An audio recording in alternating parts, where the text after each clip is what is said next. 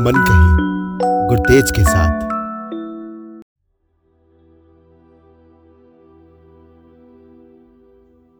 क्या यार? आदमी हो कि औरतों की तरह रोते हो? पुरुष कभी रोते नहीं, मर्द कभी रोते नहीं। मर्द बनो मर्द।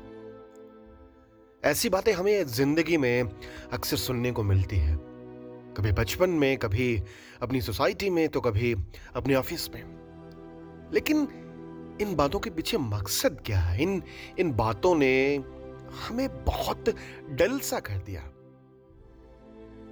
लेकिन फिर भी आप कभी छुप छुप के रोए होगे?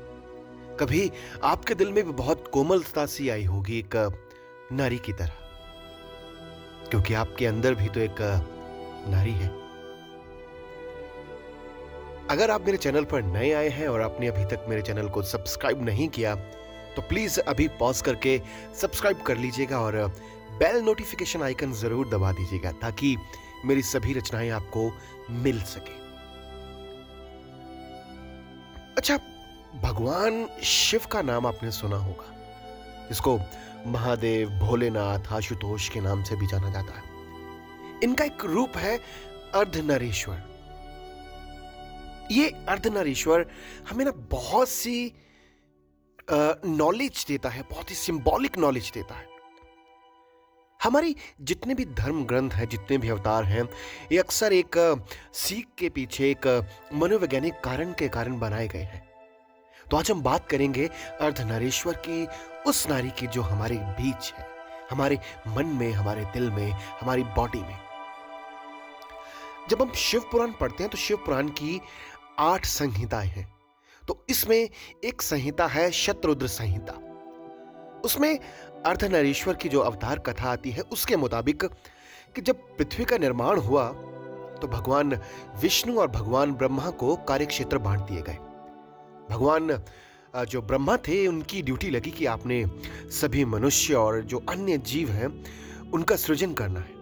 और जो भगवान विष्णु थे, उनकी ड्यूटी लगाई कि आपने उनका पालन करना तो ब्रह्मा जी ने सबसे पहले जल, यानी कि पानी वाटर बनाया। उसके बाद बाकी जीव और मनुष्य।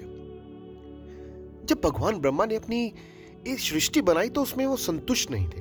क्योंकि इसमें एक बहुत बड़ा एक, है जो लूज पॉइंट था, वो था कि उसमें विकास नहीं हो पाता था। किसी में जीव जंतुओं की संख्या में थी, वो बढ़ोतरी नहीं हो पाती थी।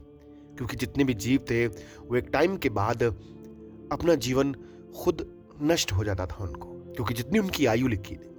और उन्हें हर बार नए सिरे से सृष्टि की, उस जीवों की सृजना करनी पड़ती थी।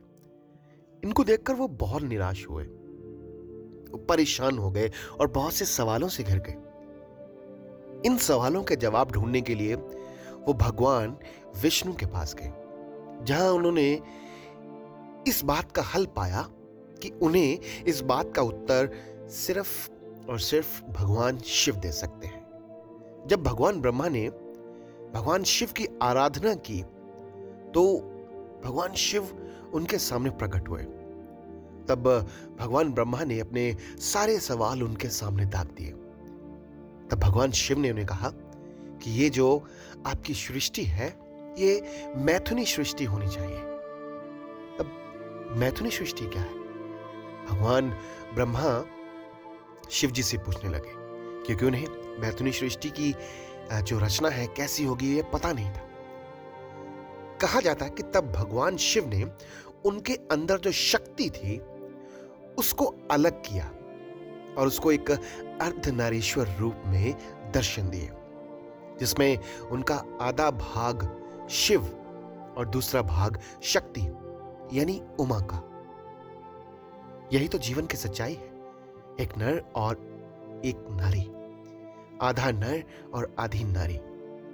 यहाँ अगर हम हिंदू धर्म को देखें, सनातन धर्म को देखें तो यहाँ शिव को पुरुष लिंग और उनकी शक्ति माँ उमा को स्त्रीलिंग यानी कि प्रकृति की संख्या दी गई है। अब देखें तो ये दोनों एक दूसरे के बिना अधूरे हैं। कई बार क्या होता कि जो आजकल की सोसाइटी है तो इसमें जो अर्धनारेश्वर का रूप है, उसको लोग निपुंसकता या किन्नर, इनसे जोड़ देते हैं। नहीं एक्चुअली ये एक निपुंसकता का स्वरूप नहीं है, बल्कि ये तो एक कंप्लीट पूर्ण विकसित पुरुष और पूर्ण विकसित नारी का स्वरूप है। वो जिनसे इस प्रकृति का, इस नेचर यानी कि हमारी पृथ्वी का संचलन होता है।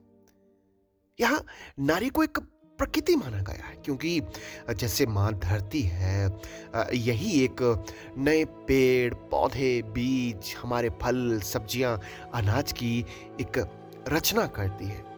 इसी तरह नारी भी एक प्रकृति है जो एक ह्यूमन बॉडी को जन्म देती है। अगर हम देखें according to science human body में जो हमारे हैं 46 गुण सूत्र माने गए हैं, जिनमें से जब हम अपने माँ के गर्भ में होते हैं, कोई स्त्री गर्भ धारण करती है तो उसमें से जो है तेई क्रोमोसोन्स है जो मेल के और तेई क्रोमोसोन फीमेल के, जब दोनों मिलते हैं तो एक बच्चे की उत्पत्ति होती है, एक ह्यूमन बॉडी की उत्पत्ति होती है। अब देखें, हम जो है, हमारी बॉडी है तो हम में आधा पुरुष है और आधी नारी है। अब इसको अर्धनरेश्वर से जोड़कर देखें आप। अब देखिए, यहाँ शिव और शक्ति है, इन दोनों को एक दूसरे का पूरक माना गया।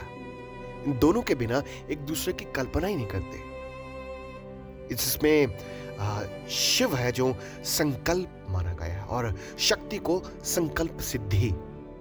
इसी जो शिव है, उनको कारण माना गया और शक्ति को कारक। राइट सो इसी तरह, अगर शिव जो है, हमारा माइंड है तो शक्ति है, वो हमारा हार्ट इसी तरह, अगर जो शिव है, वो एक वेव है तो शक्ति है जो वाटर है। वेव और वाटर दोनों एक दूसरे के बिना अधूरे हैं ना। सो इसलिए जो हमारी बॉडी में एनर्जी है, वो आधी, हमारी ऊर्जा है, जो हम आधे नर हैं और आधी नारी। यानी कि अगर हम बायोलॉजी के हिसाब से देखें तो वी आर बायोसेक्सुअल राइट क्योंकि हम दोनों के मेल से पैदा हुए हैं। भगवान शिव, अर्धनारेश्वर, एक समझाने का उनका वे था।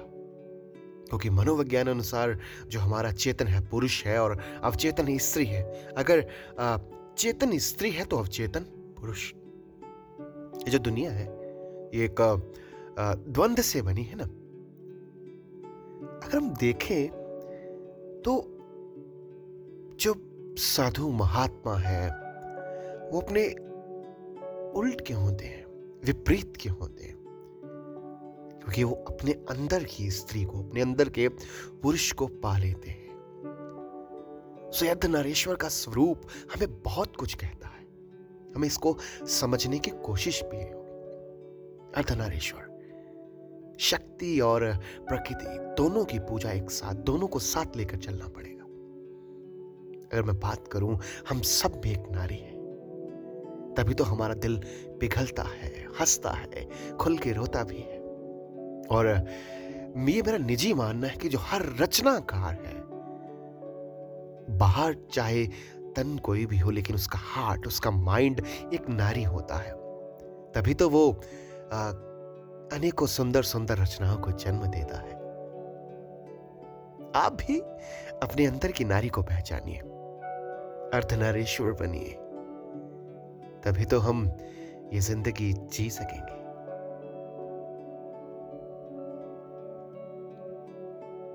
उम्मीद करता हूँ कि आप भी अर्धनरेश्वर को समझने की कोशिश करेंगे।